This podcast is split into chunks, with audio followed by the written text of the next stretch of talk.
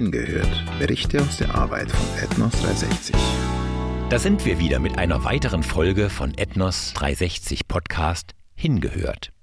Schön, dass du dabei bist, um dir den Abschluss unserer Miniserie Der spannende Weg zu einer Volksgruppe anzuhören. In den letzten drei Episoden haben wir von der Arbeit von Christopher und Lilly unter den KJ berichtet. Im Jahr 2019 durften die KJ zum ersten Mal das Wort Gottes in ihrer Herzenssprache hören. Und heute hören wir den Bericht, den Christopher und Lilly nach dem Abschluss des chronologischen Lehrens schreiben durften. Wir, also Christopher und Lilly, sind echt froh, dass wir zu der bestehenden Gemeindegründungsarbeit unter den KJ gestoßen sind, bevor die Leute in vier Monaten chronologisch durch die Bibel unterrichtet wurden und die beste Botschaft der Welt vorgestellt bekamen. Vielleicht kann man es mit einem anbrechenden Tag vergleichen. Ja, für unsere Leute hier im Dorf war Mitte 2019 noch komplette Nacht. Und dann ging der Bibelunterricht los und es wurde langsam hell. Die ersten Monate konnten sie noch nicht deutlich sehen. Viele Leute merkten, dass etwas ganz Neues passierte, dass der Tag wirklich langsam anbrach. Aber wie genau der Tag aussehen würde, ja, das wussten sie nicht. Ich kann mich zum Beispiel noch an ein Gespräch mit Nelson erinnern. Die Kadri hatten in einer Lektion über Abraham zum ersten Mal davon gehört, dass Gott eines Tages diejenigen, die ihm glauben, auferwecken wird und dass sie in einer perfekten Welt mit Gott leben werden. Eine Welt ohne schweißtreibende Arbeit, ohne Hundertfüßer und ohne Dornen, die dich beim Laufen verletzen könnten. Nelson war sich aber auch bewusst, dass er ein Beziehungsproblem mit Gott hat, dass eine Sünde im Weg steht und deswegen war er verwirrt er konnte die beiden Seiten einfach nicht übereinbringen. Er sah die Morgendämmerung, aber er sah nur Umrisse. Ende 2019 ging dann endlich die Sonne des Evangeliums für sie auf. Auf einmal waren es nicht mehr nur Umrisse, die die Leute sehen konnten, sondern es war alles hell erleuchtet. Die Frage, wie ihr Beziehungsproblem mit Gott aus der Welt geschafft werden könne, bekam eine Antwort. Und es war so schön, diese Antwort von so vielen Leuten zu hören. Jesus, der versprochene Retter, ist gekommen und für meine Sünden am Kreuz gestorben. Und Jesus ist wieder auferstanden, hat damit den Tod besiegt und ist nun König und Herr über alles. Und so können viele Leute hier nun in vollem Licht des angebrochenen Tages sitzen und ganz erleichtert singen. Jesus, du bist für mich am Kreuz gestorben. Dein Blut ist für mich geflossen. Danke, lieber Vater.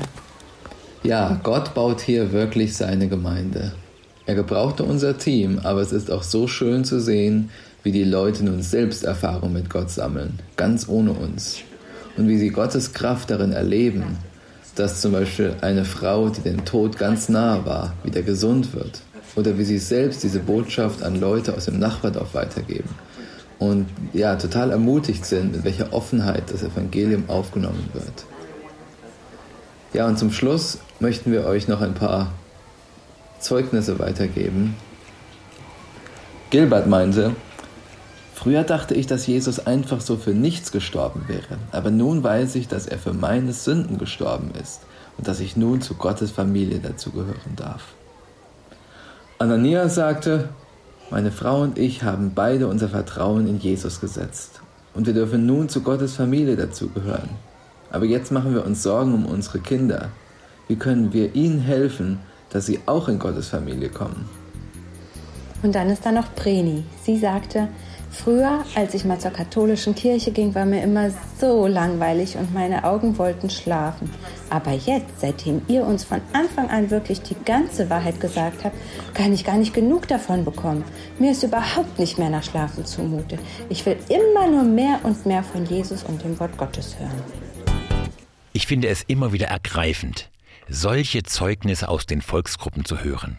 Es ist der Moment, wo das Licht über die Dunkelheit triumphiert und eine neue Gemeinde geboren wird. In den vergangenen zwei Jahren haben sich viele KJ taufen lassen und versammeln sich nun als Gemeinde, um Gott zu loben und ihn anzubeten. Die Arbeit ist damit noch lange nicht abgeschlossen, aber ein wichtiges Ziel ist erreicht. Die vielen Jahre des aufopferungsvollen Einsatzes haben sich ausgezahlt. Im Himmel werden Menschen aus den Kaji vor dem Thron Gottes stehen und mit uns das Lamm anbeten. Das ist wirklich jede Mühe wert. Bete für die noch junge Kaji-Gemeinde, dass Gottes Wort weiter in ihr Leben spricht. Veränderung bewirkt und sie im Reifungsprozess fortschreiten, der absolut kein Selbstläufer ist, das wissen wir von uns selbst am besten. Und danke für dein Interesse an unserer Arbeit von Ethnos 360. Gott segne dich und bis bald, wenn es wieder heißt, hingehört.